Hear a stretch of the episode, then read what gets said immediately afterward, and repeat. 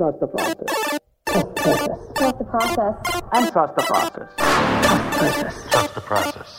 And trust the process. Trust the process. Um, this process? Processus, le podcast. Avec Mathias Brunet et Simon Snake Boisvert. Trust the process. Trust the process.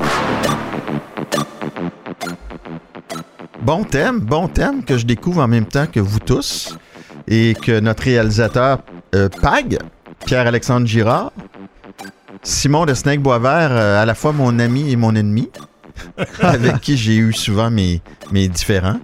Pierre-Alexandre qui, euh, qui nous provient du milieu de la, de la pub, du vidéoclip. J'imagine que tu vas nous faire un, un petit truc euh, léché. là. Es-tu capable de nous... euh, C'est dans ma nature.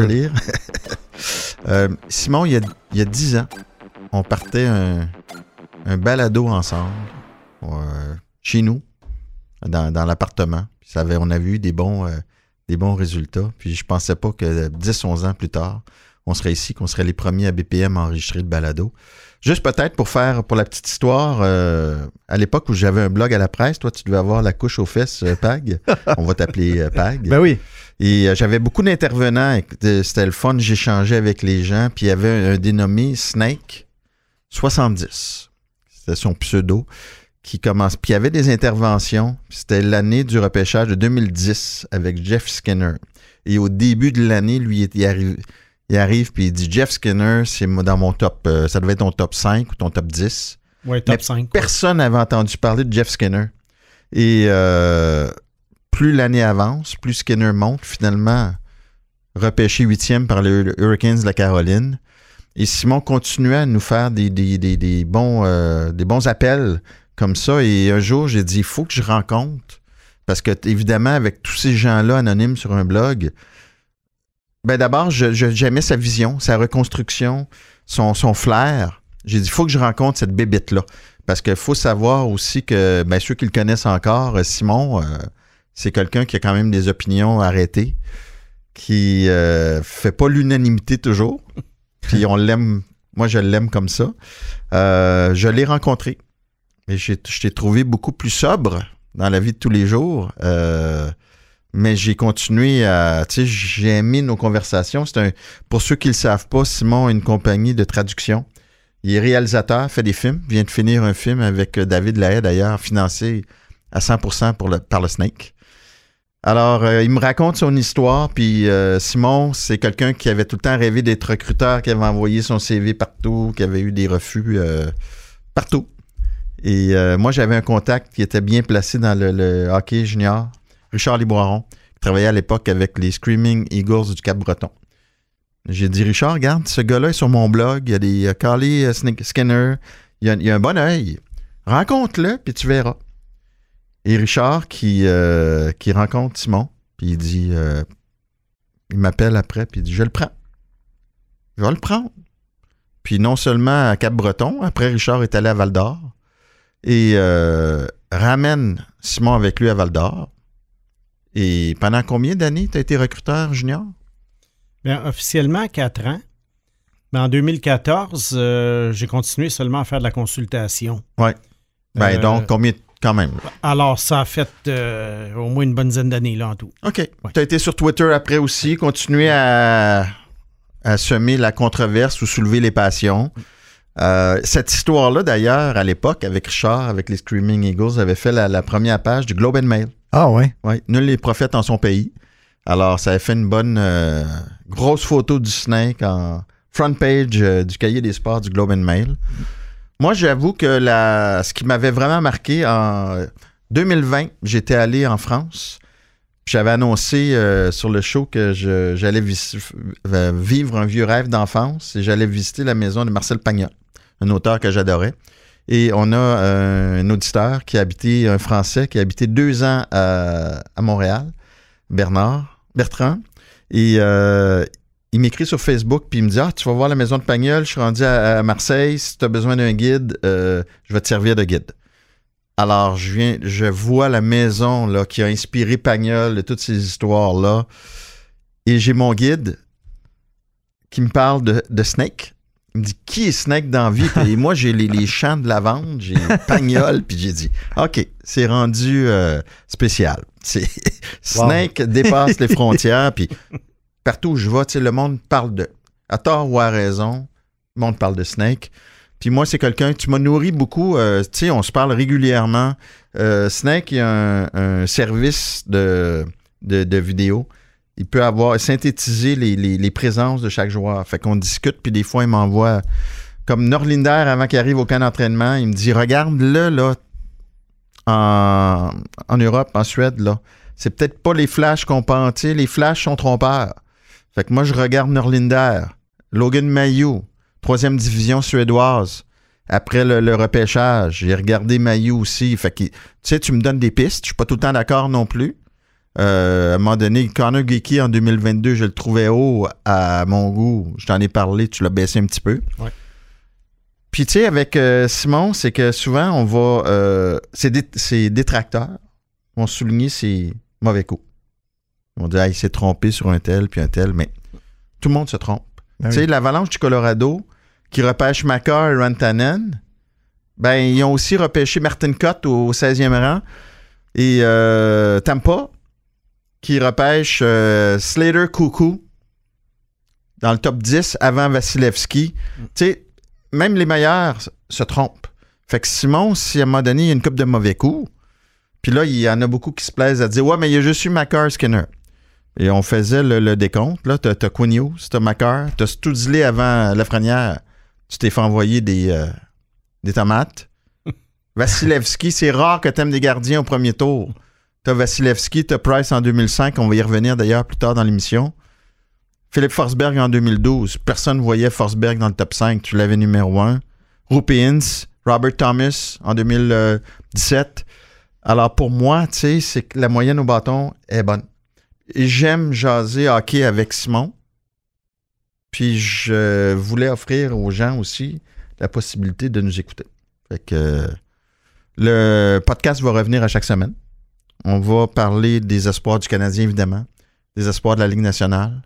On va revisiter des repêchages. On commence aujourd'hui avec le repêchage de 2005. On va évidemment mettre la table pour le repêchage de 2024. Avec Snake va nous présenter un espoir à chaque semaine. Et euh, on se fait un petit pool. Après, on va s'amuser à faire un petit pool, puis on va repêcher des, des joueurs d'un petit peu partout, puis on va, euh, on va comptabiliser les résultats, puis on va, on va y revenir chaque semaine. Mais là, il y a quelque chose qui n'est pas clair pour moi, Mathias. Oui.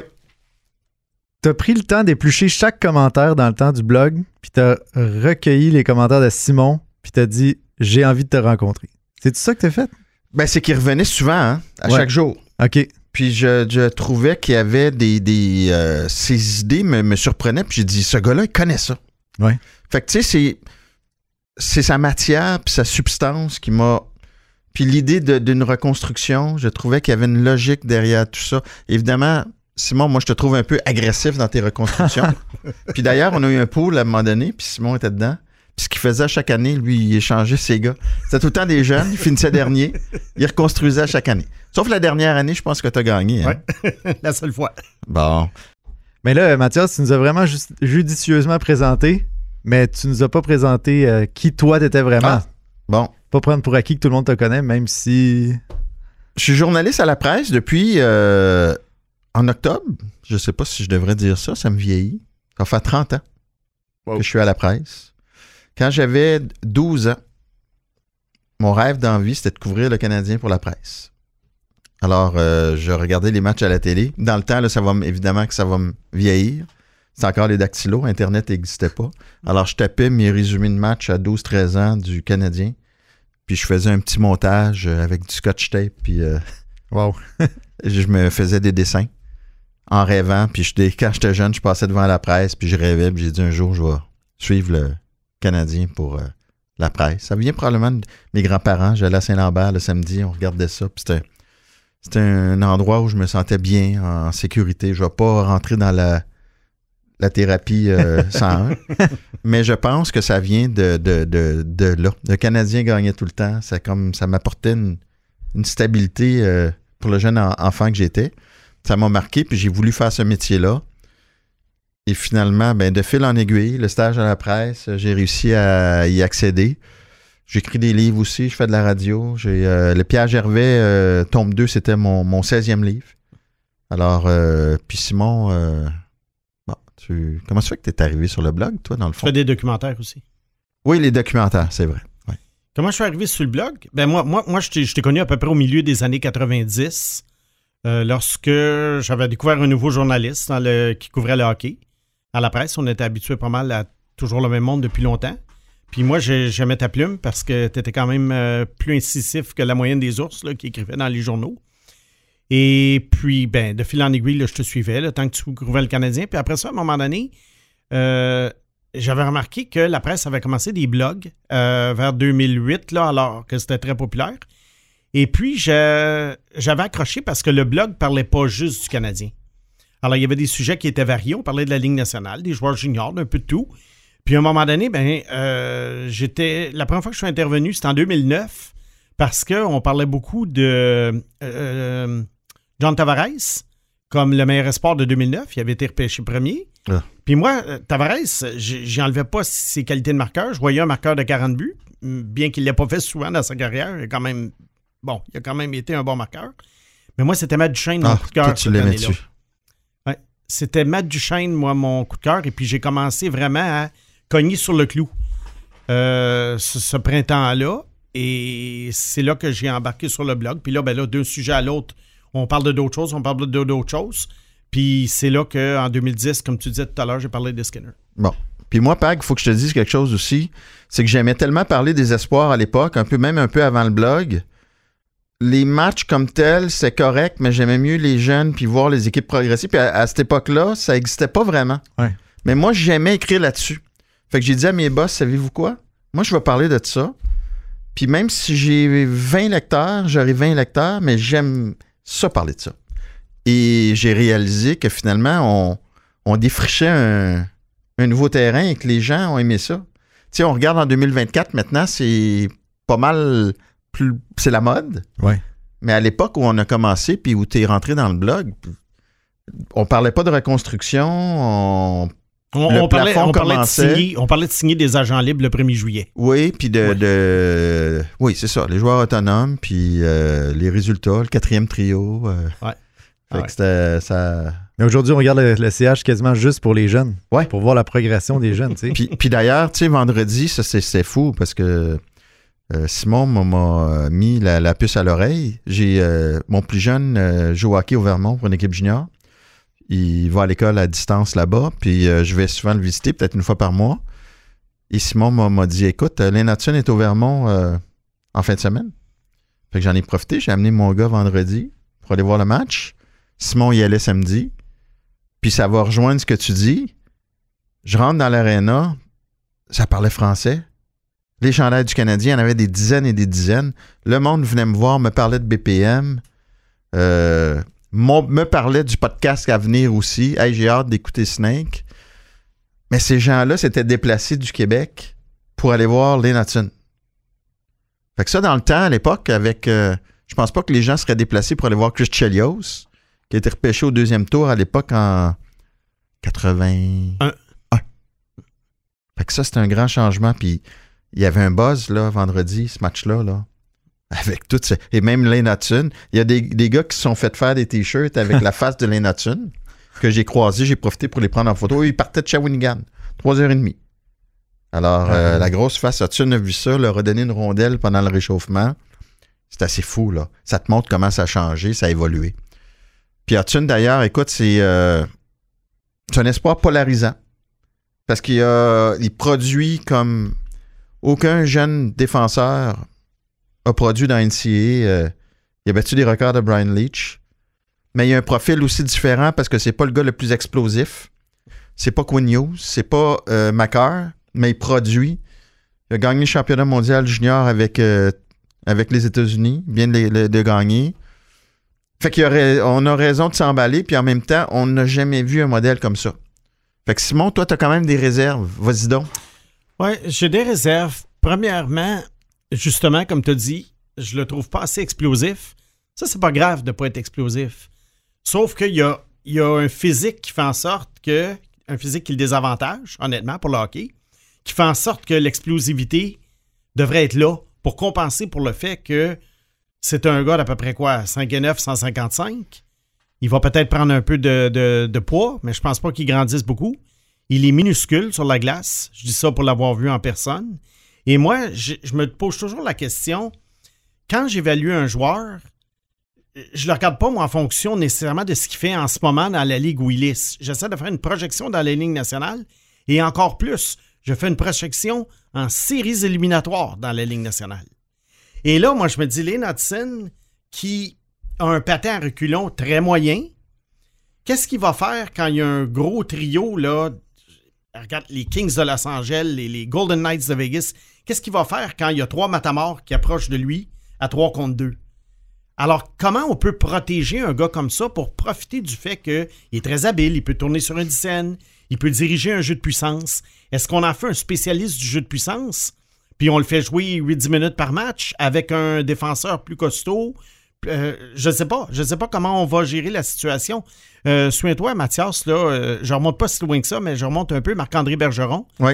qui était très bon offensivement, qui en arrachait défensivement, mais il y avait toujours quelqu'un qui le signait parce qu'on se disait, pour le jeu de puissance, c'est un gars qui t'apporte quelque chose. Alors peut-être qu'on on- on- il faudrait explorer pour le moment, et je dis bien pour le moment, euh, le, le- le rôle de spécialiste pour les Notines. Tu sais, pourquoi pas jouer peut-être à 11 attaquants, 7 défenseurs? Il y a des clubs qui font ça. Oui. Alors, je sais pas, je fais, je fais juste essayer de, de lancer des idées en l'air, parce que comme tu dis, c'est un, modèle qu'on n'a jamais vraiment vu. Oui. Mais euh, oui, j'ai des gros points d'interrogation, puis euh, c'est ça. Parce que, tu sais, contre les meilleurs de son âge aussi, il il y, a quand même des gros gars, là. Il y a des gars qui arrivent. Je sais que c'est une grande patinoire au championnat mondial junior, Ouais. mais il arrivait quand même à, à se débrouiller contre ces gars-là. Il jouait bien défensivement. Il a un bâton. Il est tellement, comme on dit en anglais, shifty aussi, qu'il compense son manque de vitesse en ligne droite par. Mais 82 matchs dans la Ligue nationale Ouais. de hockey, ça a eu son homme. Mais tu sais, tu m'as envoyé aussi des, des, des, des clips de, de Quinn Hughes que j'ai revus à, à sa dernière année à Michigan. Il défendait pas très bien. Je sais qu'il est plus rapide qu'Hudson, mais il défendait pas super non plus, là. Non, mais il compensait largement. Euh, Ouais. la, la seule vraie faiblesse offensive de Quinn Hughes, c'était son lancer. Et ça s'avère être d'ailleurs encore sa faiblesse parce que si tu remarques, Quinn Hughes compte pas beaucoup de buts Ouais. dans une année. Les Hudson n'a pas un lancer à tout casser non plus. Non. Euh, Je mais, parlais mais, à un mais Hughes, euh, Hughes, écoute, il virevoltait sur la glace. Quoi, euh, il peut tourner sur un. une Il virevolte scène- aussi, Il là. vi- oui, il virevolte dans une boîte téléphonique. Tandis que Lane, Lane Hudson, il- euh, Quinn Hughes, écoute, il virevolte d'une bande à l'autre. Ouais. Écoute, Pac, c'était dur à évaluer en fin de semaine parce que Boston University est tellement fort. Ouais. Il y avait tellement la rondelle tout le temps. Les Hudson a tellement la rondelle. On l'a pas vu en situation défensive parce qu'il dominait. Mais en même temps, t'arrives, ton équipe est la meilleure de la NCA ou la meilleure équipe de la NCA cette année. Il joue pour les Américains. C'est le défenseur le plus utilisé. C'est la meilleure équipe. Tu sais, à chaque é- étape, il s'adapte. mais, mais Jay Pandolfo, à qui on a parlé, un ancien de la Ligue nationale, son entraîneur, a dit Moi, je pense qu'il il va s'adapter, puis ça va être un bon joueur de la Ligue nationale parce qu'il s'est, toujours adapté, il est tellement intelligent. OK. Mais moi, il y, a deux- il y a deux choses que tu viens de dire que je dois complètement balayer du revers de la main. La première, Boston University, équipe, euh, équipe USA, c'est deux clubs pactés.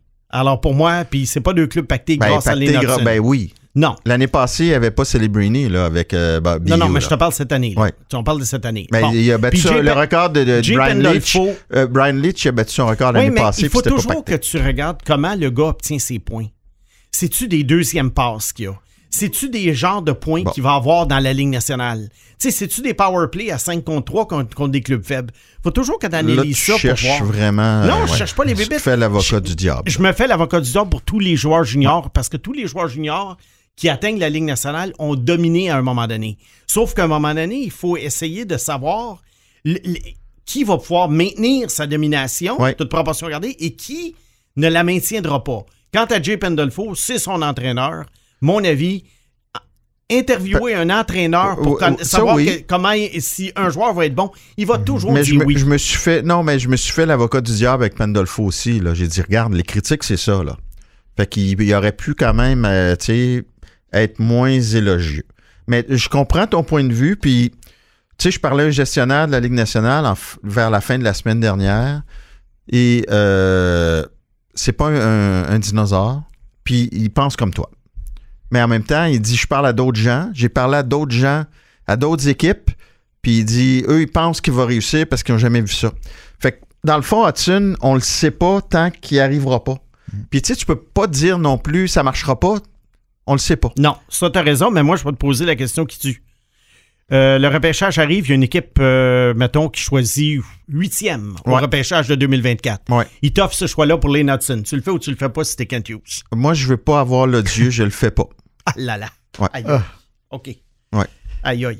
Huitième, tu n'es pas sûr non plus, là. Non, t'es pas sûr non plus, mais... Parce que euh, si tu échanges ce gars-là puis il réussit à, Aïe aïe. à dominer, on le sait pas. Tu le sais pas. Ah, Puis toi, des fois, tant aussi- qu'à tant qu'à je le sais pas, j'aime mieux le moi- moi, je pas- de 2024. là où je suis pas d'accord souvent avec toi, c'est quand on dirait que des fois, les espoirs, ils n'ont pas le droit de progresser ou de changer ou d'évoluer. Oui, ils ont le droit de progresser, mais en autant qu'ils progressent à un niveau différent. Mon point est, un joueur junior, moi, je l'évalue à 17. Ouais. Mais après ça, je le réévalue dans la Ligue américaine à 20. Mais ce qu'il fait à 19 dans le junior, je le regarde du coin de l'œil. C'est sûr que si le gars pique du nez, c'est mauvais signe. Mais tu sais, ce qu'il fait à 18 dans NCAA, c'est quand même spécial, là. Côté points, oui. Mais comme je t'ai dit, il faut que tu regardes comment les points se Ben sont oui, faits. mais as-tu vu le nombre de Oui, points aussi? Il faut que tu ramasses à 18, Oui, là. mais fais de la projection, Mathias. Il pèse 155 livres. Ouais.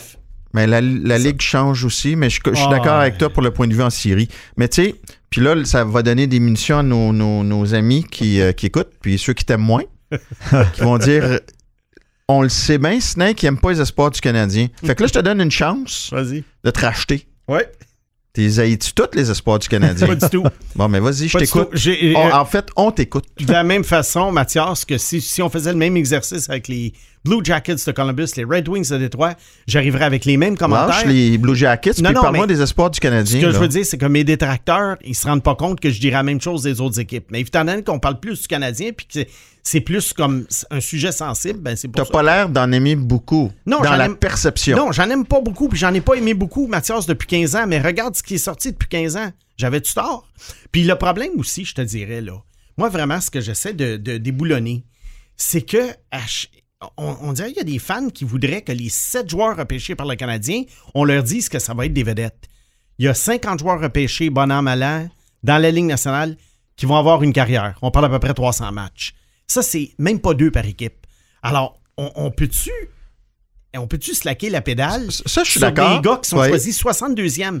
Len Hutton, il a été choisi 62e. S'il devient un, jou- un joueur de troisième paire puis qui joue sur le jeu de puissance, moi, je constate que ça va être un succès.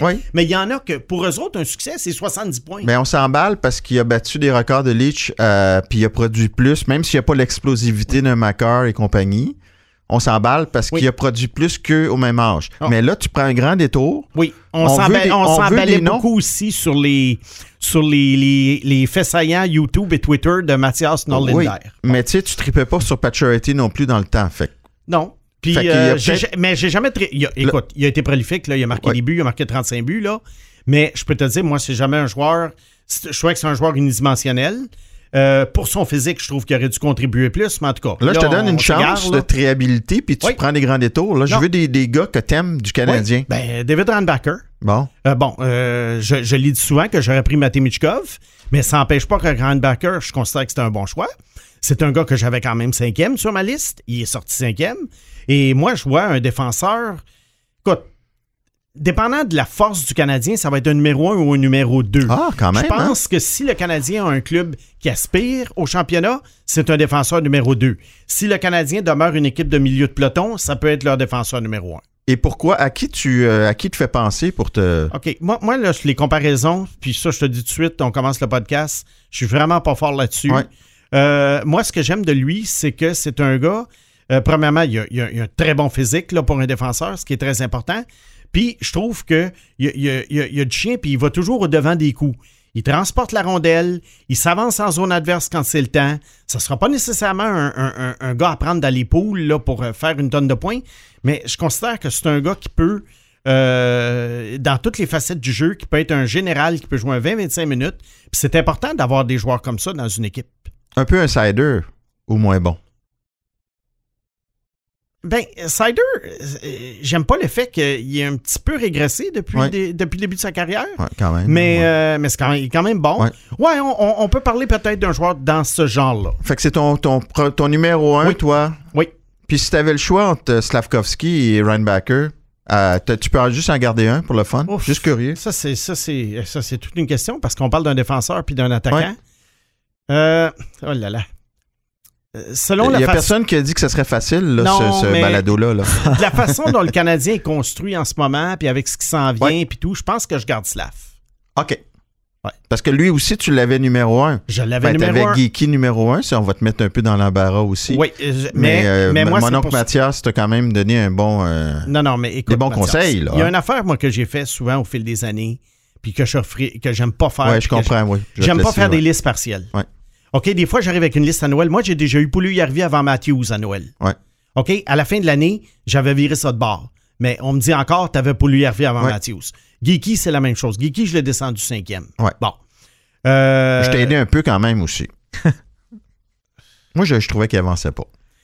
il, il avance pas beaucoup, mais moi, je vois quand même un gars qui est capable de ralentir le jeu. Il y en a qui me disent que ça peut devenir un Logan Brown. Ça, c'est épeurant comme comparaison. Ouais. Euh, écoute, on, va, on va voir ce qui va arriver dans son cas. Euh, ça va dépendre euh, comment on l'utilise en Arizona. Mais bon, j'ai- terminé le, le- le repêchage en plaçant euh, Slavkovski premier Ouais. et j'avais Cutter Gauthier deuxième. Bon. Bon.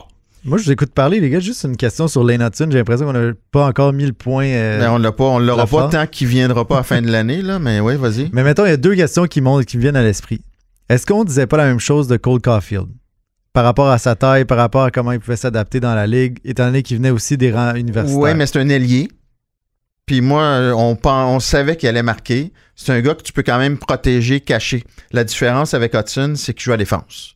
Fait que c'est le grand, la grande différence, c'est ça. C'est pas la même chose. Ailier, c'est probablement.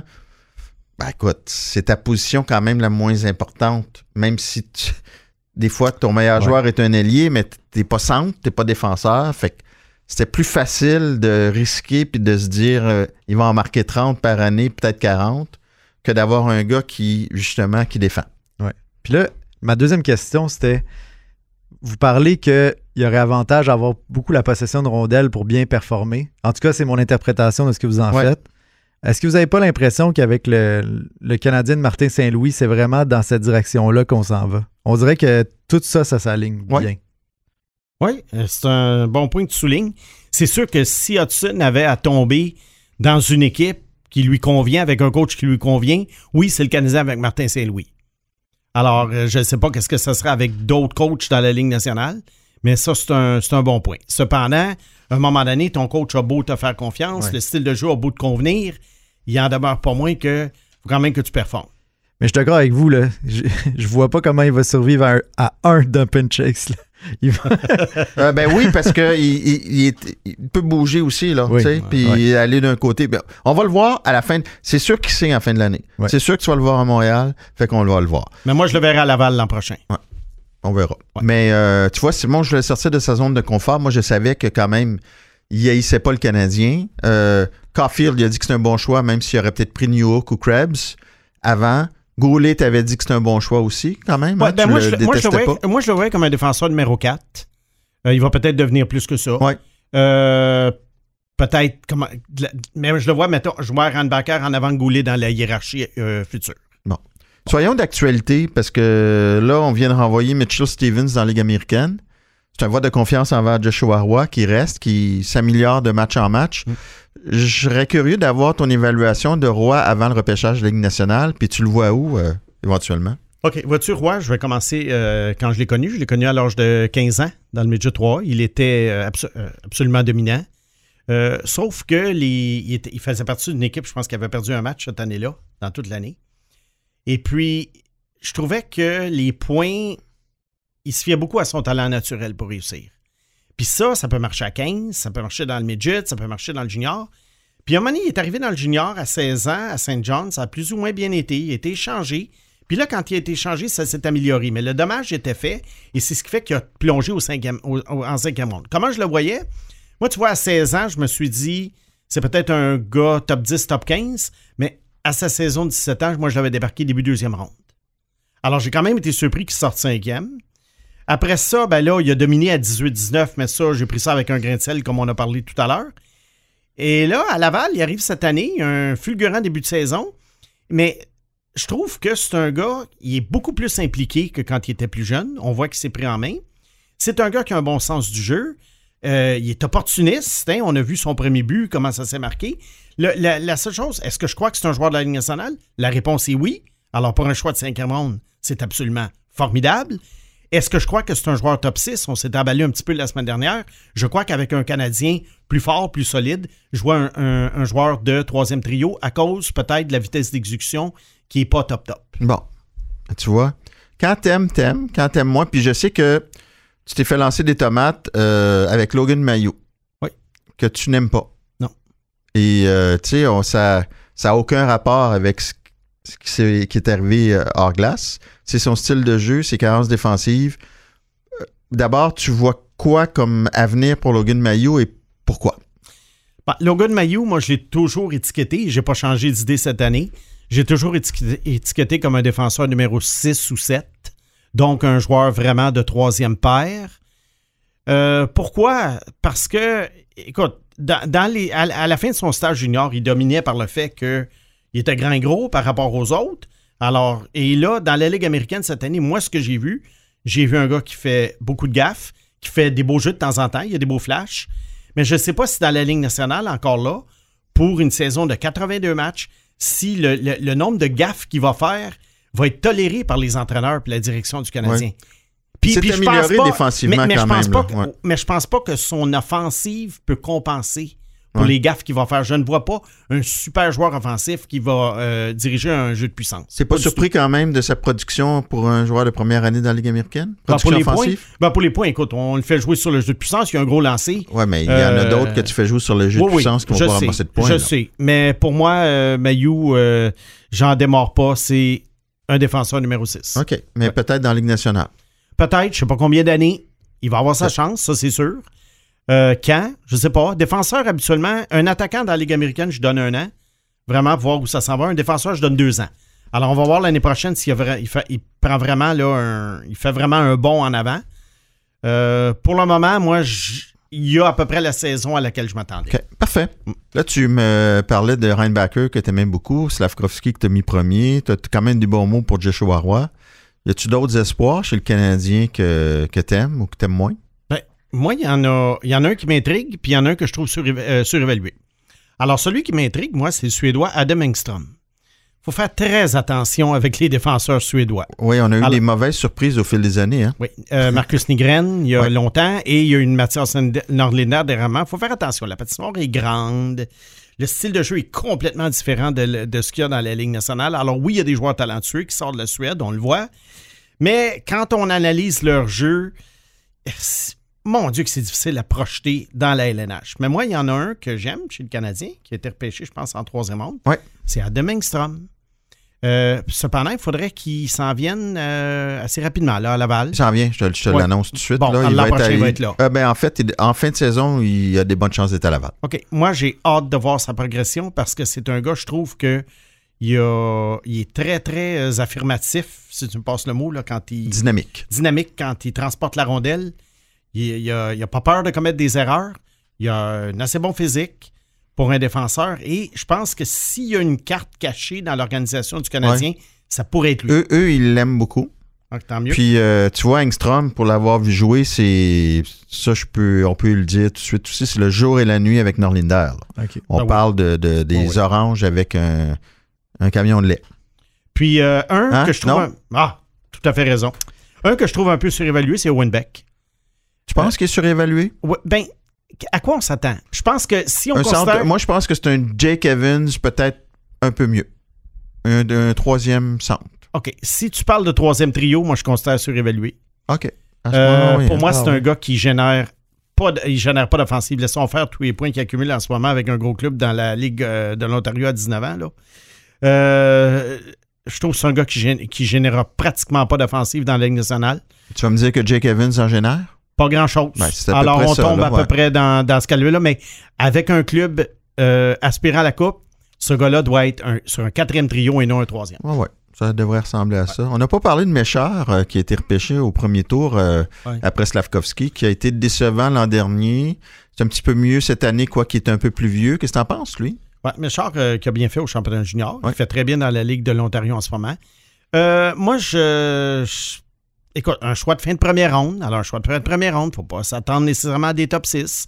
La question est de savoir, est-ce que c'est un gars qui peut jouer sur un troisième trio un jour? Parce que je pense pas que ce soit un gars de quatrième.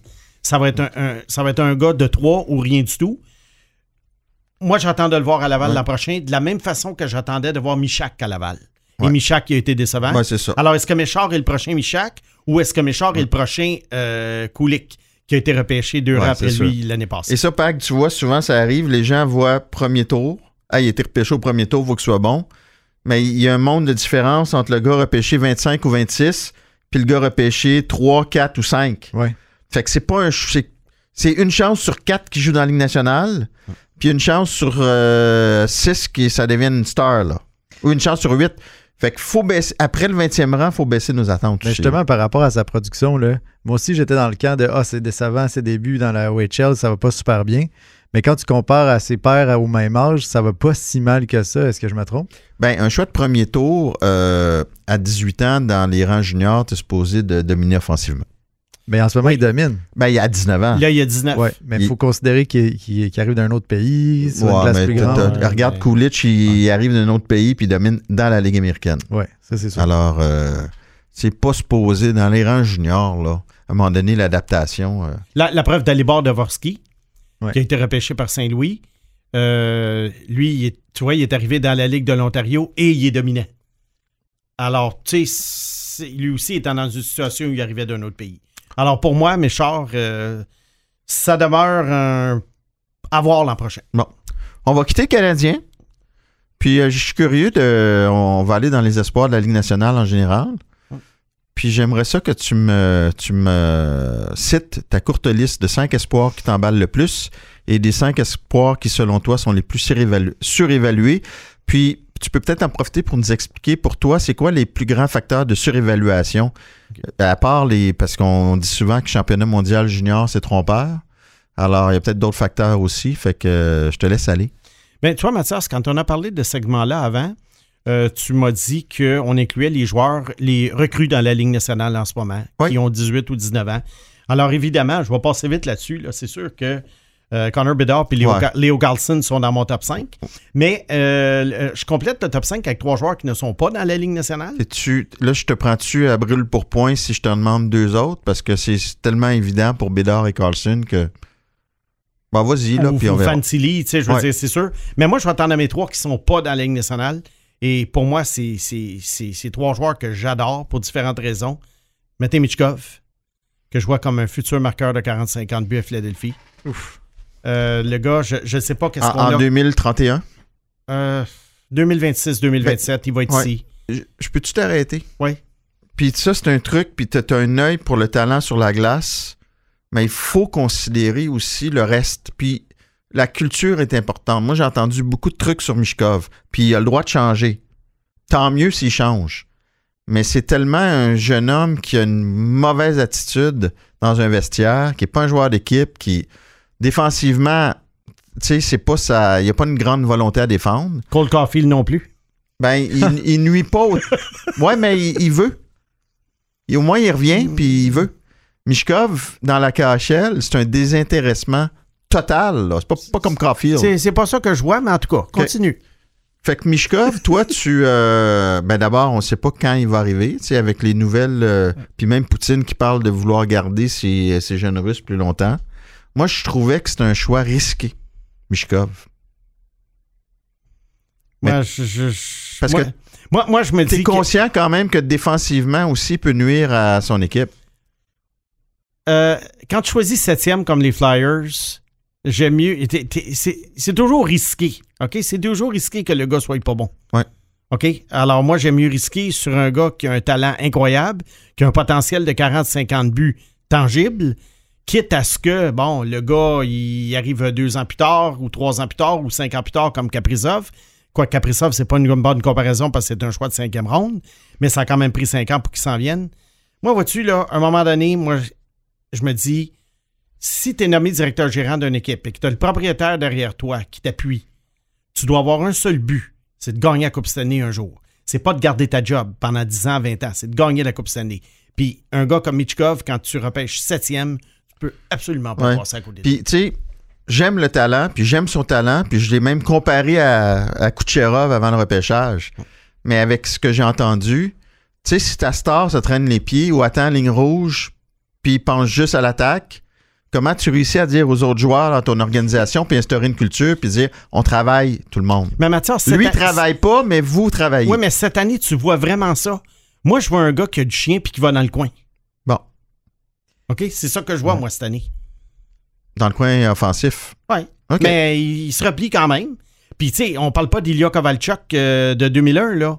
Pour ceux qui se rappellent, Ilya Kovalchuk, il, atten- il attendait le- le- la, la- la passe pour s'en aller en échapper au centre de la glace. C'est fini, cette époque-là. Ça marchera pas. Je te le donne. Garde, un jeune a le droit de changer. Puis, crois-moi, si Torto est encore là, ça marchera pas. Mais euh, moi, c'est ça. Puis comme si j'étais gestionnaire d'une équipe, c'est il va arriver quand? Puis va-tu arriver? Mais c'est correct. Je te, je te, autant, moi, des fois, je te dis, donne la chance aux jeunes de changer. Mais là, j'accepte aussi de, de, de donner le bénéfice du doute à Mishkov et peut-être qu'il va changer. Mais moi, comme je suis un plus conservateur dans mes choix, j'aurais pas pris Mishkov au septième rang. Fait que c'est fair deal. Les Continue gars, donc. Qu'est-ce Ouais. que vous pensez? On entend dire que euh, les prédateurs auraient appelé le Canadien au repêchage pour monter, pour échanger de choix. Les Flyers aussi, avec l'histoire de Cutter Gauthier, c'est sorti un petit peu. Ouais. Tout le monde aurait pris Reinbacker et non Matej euh, Ouais. Il y a une autre équipe que je peux pas nommer pour pas brûler mes, sources, sources. Mais il y a une autre équipe qui voulait monter pour Ryanbacker aussi. Si c'est vrai pour toutes ces équipes-là, eh ben, ça diminue pas non plus le, le potentiel offensif de Michkov. Mais comment ça se fait que eux auraient pas repêché Michkov à ce moment-là? Ben, parce que peut-être qu'eux ont la même mentalité que Mathias. Ils ont entendu des choses en dehors de la glace euh, qu'elles n'ont pas aimées. Parce que moi, on Puis parle là quand même d'une histoire à un moment donné où il y a un, il y a un gars, un ancien euh, choix de premier tour de la, la Ligue nationale. Ben, je, je vais le nommer, Brandon Gormley dans le vestiaire. Puis c'est pas lui, que ça vient pas de lui. Mais il est juste à la mauvaise place dans le vestiaire, puis Mishkov veut passer. Au lieu de dire excuse-moi, il le kick. Ben voyons. Il a Ouais, kické Gormley. Tu penses vraiment qu'à Philadelphie, ça va marcher, ça? Avec Torts. Oui, Ben, puis avec ouais. les joueurs qu'il y a là-dedans, tu penses que Sean Couturier va se laisser faire faire ça? Il va, il- il- comme on dit, là, en bon québécois, ils vont le lasser. Puis le recruteur de. C'est Nicolichin, le recruteur de Washington, Ouais. qui a dit qu'il avait jamais vu un jeune avec une, une- une si mauvaise attitude et si irrespectueux. Il a dit ça avant. Est-ce qu'il voulait préparer les fans de Washington au fait que le- les Capitals ne le repêchent pas? Peut-être. Fait que c'est c'est les, les, euh, les signaux d'alarme. Mais regarde, passons sur. euh, comme je te dis, on va donner la chance de changer. Euh, là, t'es rendu à. ta- on- Ben, avec- il, il me reste deux joueurs, Ouais, vas-y. euh, deux.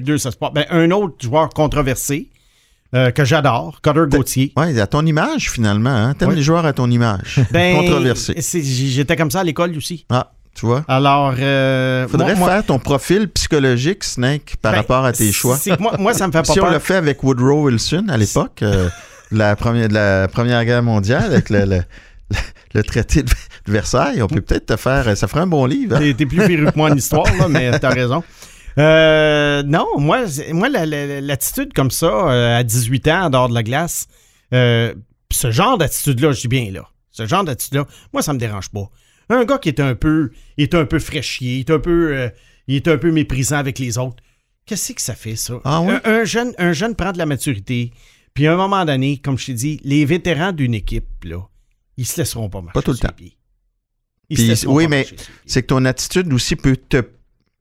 Elle peut mener à quelque chose de négatif par rapport à la réception, la façon d'absorber les conseils, d'écouter les conseils. Fait qu'il il y a quand même un drapeau rouge là. Est-ce Oui. qu'il qu'il veut apprendre? Est-ce qu'il écoute? Ouais, mais moi, j'aime mieux ce drapeau rouge-là que le drapeau rouge du gars qui a de la misère à patiner, le gars qui a pas de shot, le, le gars qui, qui est pas Oui, bon avec la on est- rondelle. oui, mais Ryan il est capable de patiner si on vient à Mishkov. Ryan Backer, il patine, il est bon Oui, avec la là, rondelle. Ma- ouais. qu'est-ce que tu veux dans Mais c'est ton- correct. Tu, veux juste des enfants de cœur dans ton équipe? Non, Vas-y. Non. Vas-y. Ben non. Tu peux être tough puis être un bon gars d'équipe pareil. Là. Ben oui, mais qu'est-ce qu'il dit que Cutter Gauthier en sera pas un? Parfait. En tout cas, c'est des Pourquoi ragots. tu Ah, l'aimes, ah, Gauthier? Ouais? Ben moi, je, je l'aime parce que je te l'avais dit il y a, euh, avant le repêchage, il y a deux ans, je regardais le programme national américain, Ouais, le je me rappelle que USNDDP, dit ça. Il jouait avec Logan Cooley. Ouais. Puis moi, euh, je- comme tu as parlé tout à l'heure, j'isolais les présences sur la glace des joueurs. Alors là, je regardais Cooley parce que c'était lui le top prospect. Et là, je regardais ça, puis je suivais Cooley, mais j'avais toujours Gauthier d'en face. Ouais. Toujours, toujours, toujours, toujours, toujours. Puis à un moment donné, je me suis dit, mais coudon, ce gars-là, c'est un bien meilleur espoir que Cooley. Alors, je l'ai classé avant. Pourquoi je l'aime? Parce que euh, le gars, il, il- il- il est habile, il a du chien, euh, il, a, il a des belles. euh, il, a, il a des bonnes mains, il a un bon lancer, il a un bon physique. Puis moi, je, moi, je trouve que c'est un gars taillé sur mesure pour les séries éliminatoires dans la Ligue nationale de hockey. Puis ça, tu sais, on- à, à- à ton honneur, c'est que tu regardes toujours qu'est-ce qui va se passer en série, puis on a tendance à l'oublier. Tu sais. T'as-tu beaucoup de joueurs en octobre, novembre qui sont bons? Déjà, là, en janvier, on commence à séparer les hommes des enfants. Ouais. C'est vrai, c'est un fait. Tu arrives en série, c'est autre chose encore. Le dernier, c'est Quentin Musty, qui, d'après moi, est le, le, le- le vol des cinq dernières années, dû au fait qu'il a été repêché. Il a été repêché 26e par les Sharks de San Jose. Pour moi, je ne comprends pas que ce gars-là n'est pas sorti avant. Premier choix, Midget 3 euh, de la Ligue de l'Ontario, il y a trois ans, en passant, même si ça ne veut plus rien dire aujourd'hui, je le mentionne quand même. Un ailier de 6 pieds 2, 200 livres, qui est fort comme un cheval, qui a un lancer, qui a des mains et, qui, qui s'implique avec un coup de patin quand même respectable, pourquoi on ne repêche pas ça plus haut que 26e? Cette année, à Sudbury, il joue sur un trio avec David Goyette, que j'aime bien. Bon petit choix de début, début de deuxième ronde par euh, Seattle en passant. Et Dalibor Dvorsky, qui est allé les rejoindre. Ça fait un trio absolument explosif. Vendredi dernier, Mosti a 6 points et c'est un vrai 6 points. Des belles passes, des, des, des, des, des- passes savantes, des lancers qui auraient pu rentrer dans la Ligue nationale et non pas des buts juniors, comme j'appelle. Alors pour moi, c'est le vol du repêchage. Et puis, euh, je pense qu'il va avoir une chance avec les Sharks l'année prochaine, dû au fait que les Sharks, évidemment, ont un, un alignement, un des pires alignements des 30 dernières années. Là, tu dis Moi, 6 c'est- pieds, ouais. 200 livres, bon avec la rondelle. Est-ce que tu parles de Josh Roy? Capable de marquer. Plus de vitesse d'exécution de la Oui, part de même. C'est Mais, ça. Mais- ça mais- passe sur le but euh, contre Boston en fin de semaine, c'était Ouais. quelque chose, non? Oui, il est habile, Joshua Ah Roy. ouais. Ouais. Il est habile. Mais, Mais- là, il s'agit de savoir, sur 82 matchs, comment ça va se passer. Puis il est sorti au cinquième tour pour une raison Ouais. aussi. Fait que là, on Premier choix mais- aussi euh, dans la queue. Oui, exactement. Bon, ben, c'est tu vois, Mathias, ouais. on- tu parlais d'attitude. C'en est un, ça, qui avait des ragots sur lui dans le junior. Il est sorti cinquième rang. Ouais. Bon, il s'améliore. Ben, les ragots, ouais, c'est pas. euh, Non, non, mais il y avait des choses. euh, ben, ouais. il, il- que- que- il- il- il se laissait aller, il, se- il traînait ses pieds sur la glace, etc., Ah ouais. etc. Simon, c'est drôle parce qu'il commence à les regarder dans les rangs midget. T'imagines-tu le nombre de matchs? Là, il vient de finir un film qui euh, écoute un budget quasiment 2 millions avec David Lahaye et Peter Miller. Il y a une maison de traduction. C'est lui qui a traduit le livre de Pierre, le premier livre de Pierre Gervais en anglais. Puis il a le temps de regarder les gars, pas juste dans la Ligue nationale, mais dans les rangs midget. Tu dors-tu? Oui, mais disons que ça prend une euh, discipline de fer. Disons que dans une semaine, il n'y a pas beaucoup de niaisage. Puis il y a une autre affaire, Mathias, qui que je répète tout le temps, là, contrairement à la majorité des gens, j'ai pas eu d'enfants. Alors ça, évidemment, ça, ça libère beaucoup, beaucoup d'heures de, toi, tu, de tu- loisirs. tu dors aussi dans la chambre hyperbare aussi pour te régénérer, pour être en forme pour le lendemain. Là. Oui, en plein ça.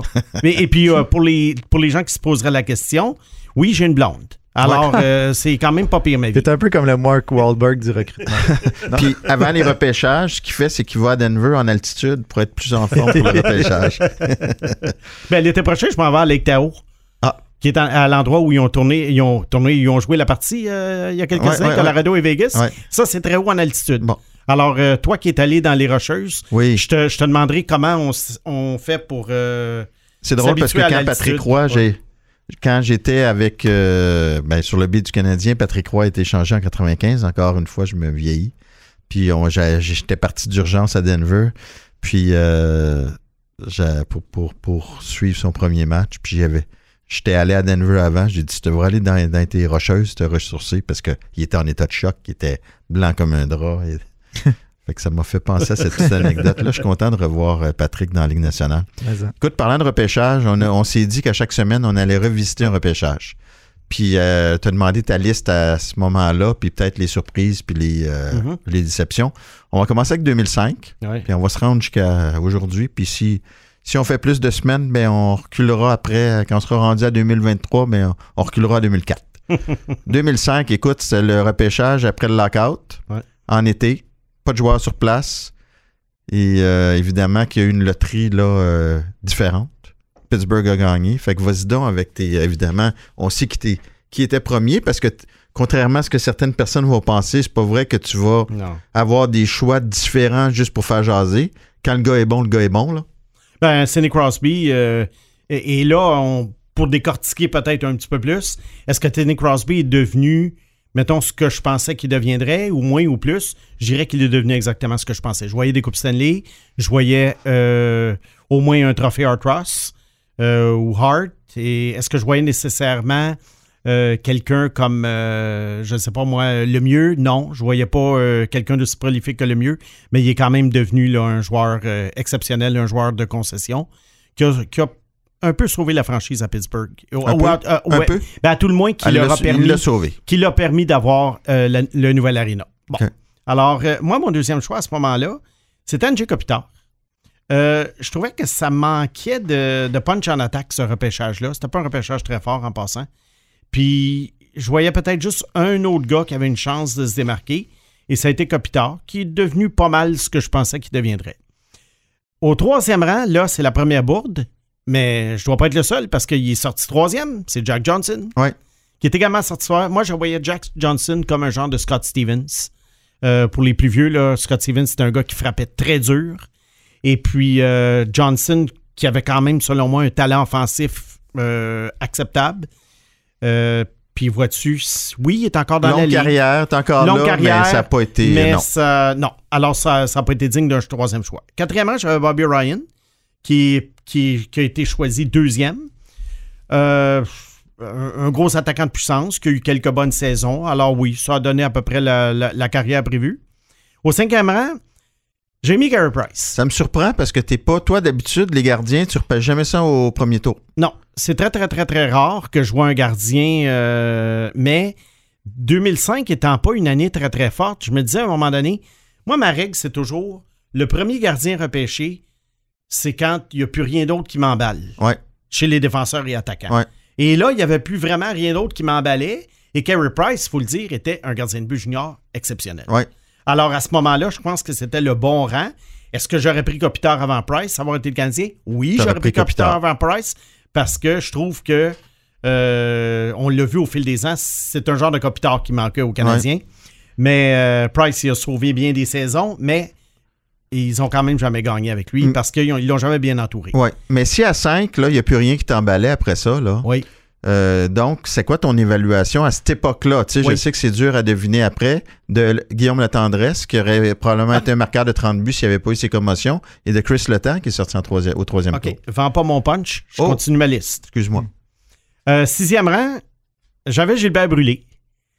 Euh, j'avais. Comme beaucoup d'autres. Oui, mais j'avais à ce moment-là pas euh, compris qu'un minuscule joueur de centre qui n'a pas un talent exceptionnel, ben ça fait pas long feu. Euh, et il n'y a pas de jeu de mots là. Alors, brûlé, il y a- Ah, non, non, non, je fais pas de jeu de mots. As-tu une cymbale? Non, j'en fais pas de jeu de mots. Ben Alors, là, tu viens d'en euh, faire un. Je t'annonce tout de suite que tu viens d'en faire un. Non, j'ai dit no pun intended. Bon. Alors, Brûlé qui n'a pas fait long feu non- dans la ligue. Ensuite, moi, j'avais un gars qui, qui m'intriguait, que je voyais peut-être comme un gars de deuxième trio, un allié de puissance euh, qui pouvait bien compléter euh, deux attaquants de talent. C'était Jack Skilly, qui a également été repêché septième par les Savard adorait, en passant. Ouais. Je ne sais pas ce qui est arrivé à Chicago. Ils étaient en reconstruction à ce moment-là. Ils vont chez Kane Taves. Je m'en vais voir la première, le, le match de Chicago au Centre Bell, la première saison de ces deux gars-là, 2007-2008. Skilly était une recrue. Il avait marqué un but. Euh, et me disais, wow, j'ai dit que là, il rentre en zone adverse, il patine, il a un lancé. Puis après ça, il a disparu. Il a roulé sa bosse un peu. On l'a vu à Colorado, Columbus. Mais vraiment, il n'est rien arrivé là, Non. ce gars-là. Huitième, j'avais TJ Oshie. Ouais. Un, un gars que je trouvais habile. Euh, Je te dirais qu'il a, il a même été meilleur que je pensais. Bon. Mais je l'avais quand même huitième. Ouais. Neuvième, j'avais Devin Setoguchi, qui a eu quelques bonnes saisons, mais lui aussi, euh, à un moment donné, il s'est envolé en fumée. mais il a quand même eu quelques bonnes saisons. Et au dixième rang, j'avais Guillaume Latendresse. Ah. Pourquoi j'avais Guillaume? Bon, Guillaume m'avait pas un grand coup de patin, mais il était grand, il était gros, il avait un bon lancer et surtout, il, il- il avait un, un- un- le compas dans l'œil pour le filet. Ouais. Moi, je me disais ça, j'ai dit, c'est un gars de 25-30 buts dans la Ligue nationale, peut-être pendant 10, 12, 15 ans. Puis on a essayé de le transformer à Montréal en joueur défensif puis en, en- Ça, ça a en été gars ridicule. pour frapper. Puis de- malheureusement, mais on a vu qu'au Minnesota, il y a eu une très bonne, une très bonne séquence. Puis à un moment donné, quand il a été échangé, puis après ça, ben, les les, commotions. les blessures. C'était-tu ton époque, ça, Pag? Ouais, je, je regardais. euh, ben, je suis quand même un petit peu plus vieux, probablement, que qu'est-ce que tu penses que j'ai Ok. comme âge. Moi, j'ai commencé à regarder mon premier match au Forum, c'était le match que Patrick Roy a alloué euh, 9, 8 Ah ou oui, 9 hein, en buts. Ouais. 95. Ouais. OK. Ah Bon, oui, mais ça me- ça me- Détroit. Ouais, j'étais là, puis je comprenais pas trop ce qui se passait, puis pour toujours, ça va me marquer parce que c'était la première fois que j'allais au Forum. Mais Alors, tu te rappelles quand il a le- levé les bras dans les Ouais. airs? oui, ben tout ça, c'est comme un souvenir vif, on dirait, parce que je le revois toujours dans les séquences. Ah oui, hein. Mais est-ce que je m'en souviens vraiment Aïe, parce aïe. que j'étais là? Mais... Puis trois, quatre jours plus tard, j'étais dans l'avion pour Denver. pour aller couvrir ça. OK, c'est intéressant. Puis euh, Guillaume, Chris. Letang, tu m'as posé la question. Ben, Chris Letang, je te dirais que euh, petit défenseur habile de la Ligue junior majeure du Québec n'avait pas la cote. Ouais. Euh, moi, je l'aurais eu, je l'avais peut-être là autour du. Je l'aurais pris à peu près autour du 20-25e rang. Bon. Puis Guillaume Latendresse est sorti au deuxième tour. Le Canadien fait un échange. Ouais. A donné un choix supplémentaire pour le repêcher quand il a vu qu'il était, euh, ils ont vu qu'il était encore disponible au 45e rang. Euh, le temps plus explosif que Hudson, tu vas me dire, j'imagine? Ben oui. Parfait. À, ça- à quel point ça se travaille, ça, le- l'aspect explosif, par contre, du patin? Ça- C'est-tu quelque chose qui se récupère dans ta, mettons, dans ton Braden? Point, à l'époque, avec Tampa, euh, Point qui est sorti au troisième tour, il a travaillé avec Barb Underhill, qui était une ancienne euh, championne de, de patinage artistique. Lui il a vraiment amélioré son patin. Ça, ça peut arriver. Ça peut arriver, mais il faut que le jeune ait la volonté de le faire. Ouais. Parce que je peux te dire que moi, j'ai connu des joueurs juniors qui avaient du talent, à qui il manquait justement cette fraction de seconde d'accélération et tout. Et on leur disait passe ton été avec un coach de patin. Passe. euh, euh, ah, ouais, ouais, ouais, ouais. Puis le jeune ne faisait pas. Ouais, mais c'est ça. Mais tu sais, quand tu repêches aussi, il faut que ce soit un ça, jeune ouais. qui ait la Ouais. bonne, volo- bonne volonté. Mathias, on n'a pas parlé du repêchage 2024 encore, C'est vrai. mais. Euh, On va y revenir, c'est quoi? moi, moi- oui. Ben moi, est-ce que je peux annoncer Oui. quelque chose? Oui, Euh, annonce J'en ai parlé à BPM. euh, On va en parler plus la semaine oui, prochaine. ai plus tôt. Ouais. Euh, évidemment que, comme tout le monde, j'ai Macklin Celebrini au premier rang. Je pense qu'il est indélogeable. Mais moi, au deuxième rang, c'est Trevor Connolly, mon coup de cœur. Un Ouais. joueur qui joue dans la USHL. On va en parler la semaine prochaine. En ce moment, c'est mon numéro 2. Et pour moi, si le Canadien repêche Trevor Connolly, je m'achète un billet de saison au Centre Bell Non. dès son arrivée. Ben non. Ah oui? Oui. un. Tu vas y aller tout seul. Ben, ça, ça peut être une paire. Là. Tu pourras m'amener une fois de temps mais, en temps. mais- ben Ah oui, le- ça, c'est vraiment... Fait que ça, ça, c'est un ailier rapide, marqueur. Oui, Euh, ça, J'ai c'est- vu jouer aujourd'hui un petit peu. là. Écoute, J'ai j'ai il- vu des clips. Il Là. patine, et il déjoue tout le monde. La seule chose, il faut qu'il prenne le- du coffre. Il est très Ouais. longiligne et euh, il est un petit peu échevelé. Mais euh, dans trois ans, quand il va arriver au Centre Bell, je serai détenteur de billets de saison. Et, et au début de, de l'année, il était plus loin. là. Il était-tu au premier Il tour quand il- même? C'est ou- un gars qui était classé, je te dirais. Il avait très bien joué au tournoi Linka Gretzky Ouais. à l'été, mais c'était un gars qui était plus classé fin première. Là, la liste de Bob McKenzie cette Ouais. semaine le classe 11e. C'est ça, il a monté. Et la centrale de recrutement de la Ligue Ah nationale. non, non, non, non, non, tu peux Ben, arrêter là. non, mais on va je veux on- même pas entendre parler de centrale de recrutement. Je le sais. Non, c'est une perte de temps. Je le sais que c'est une perte de temps, mais je veux quand même mentionner que chez les joueurs nord-américains, ils l'ont mis cinquième. Là, tu, tu vas pas me dire que tu, tu, tu- Ben, tu te réfères à la centrale de ben je m'y recrutement. réfère jamais, mais là, je suis obligé de te dire qu'ils l'ont mis cinquième. C'est- Moi, je t'avertis tout de suite, là, Oui. sur ce podcast-là, ce, ce, ce on, on balado-là. parle pas de la centrale. On va essayer d'en parler le moins possible parce que c'est des listes, c'est c'est n'importe quoi. c'est souvent des gars qui n'ont pas de job dans le milieu, qui, euh, qui font ça, que c'est leur métier premier, qui ont perdu leur emploi, puis qui font des listes, puis que c'est- c'est ridicule. Écoute, il y a des exemples, des aberrations des fois, là. euh, c'est ça. Ah ouais. Hey, c'était fun. Ça passait encore. euh, Encore. Ça passait trop vite. Ouais. J'ai déjà hâte à la semaine prochaine. Moi aussi. Bye bye. Salut Mathias. You win. Processus. Avec Mathias Brunet et Simon Snake Boisvert.